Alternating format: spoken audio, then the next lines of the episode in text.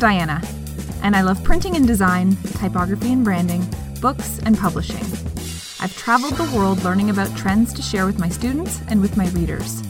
But I haven't forgotten where I started writing papers about paper on paper. And now I've created a podcast to share what I know with you. So let's talk paper scissors.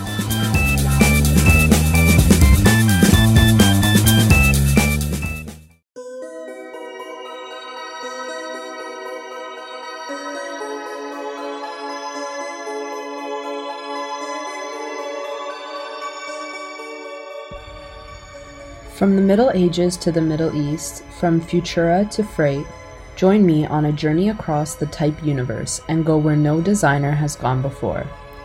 Welcome to an incomplete history of type. The featured typeface of this episode is Barlow.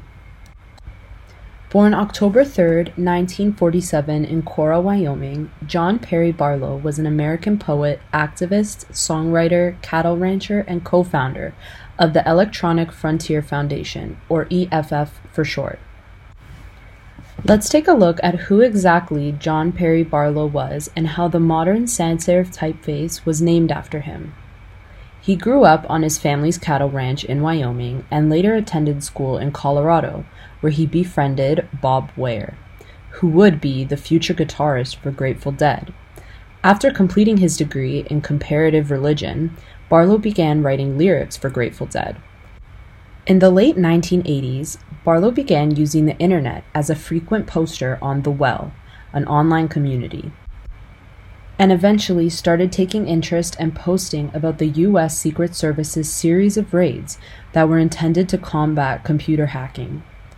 Believing that people's constitutional rights were being violated, Barlow, together with Mitch Kapor and John Gilmore, founded the EFF. The EFF provided legal aid for a number of cases involving music copyright, trademark law, and anonymity relating to cyberspace.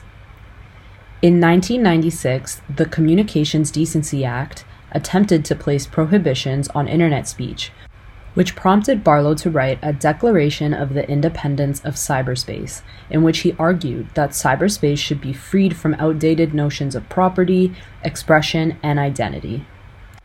In 2007, engineer and designer for EFF, Jeremy Tribby, and artistic director Hugh D'Andrade realized they shared an attraction for the fonts inspired by DIN Engschrift Grid.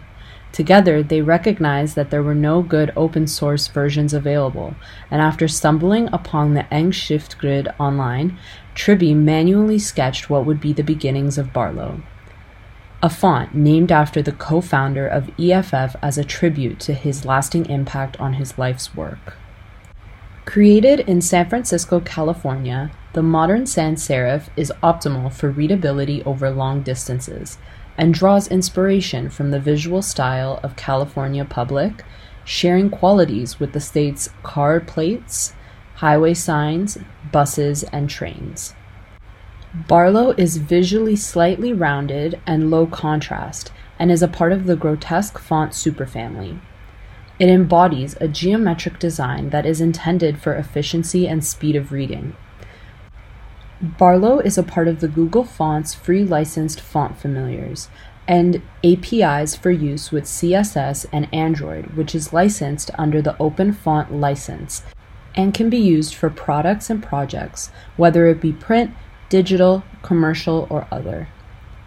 The typeface comes in standard, semi condensed, and condensed, in addition to nine different weights and it is also adapted in italics and all widths and weights, for a total of 54 styles.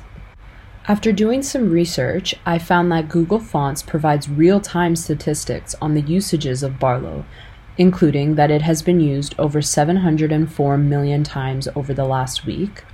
It's featured on more than 750,000 websites, and the top countries that use this font are the USA, South Africa, and Turkey.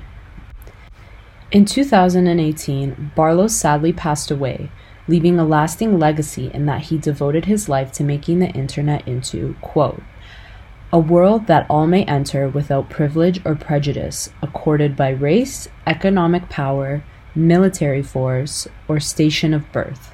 A world where anyone, anywhere, may express his or her beliefs, no matter how singular, without fear of being coerced into silence or conformity.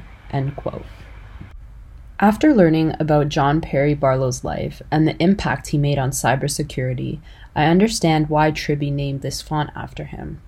I personally love using Barlow in my artwork when applicable and feel that it brings a certain modern vibe to any paper or creation.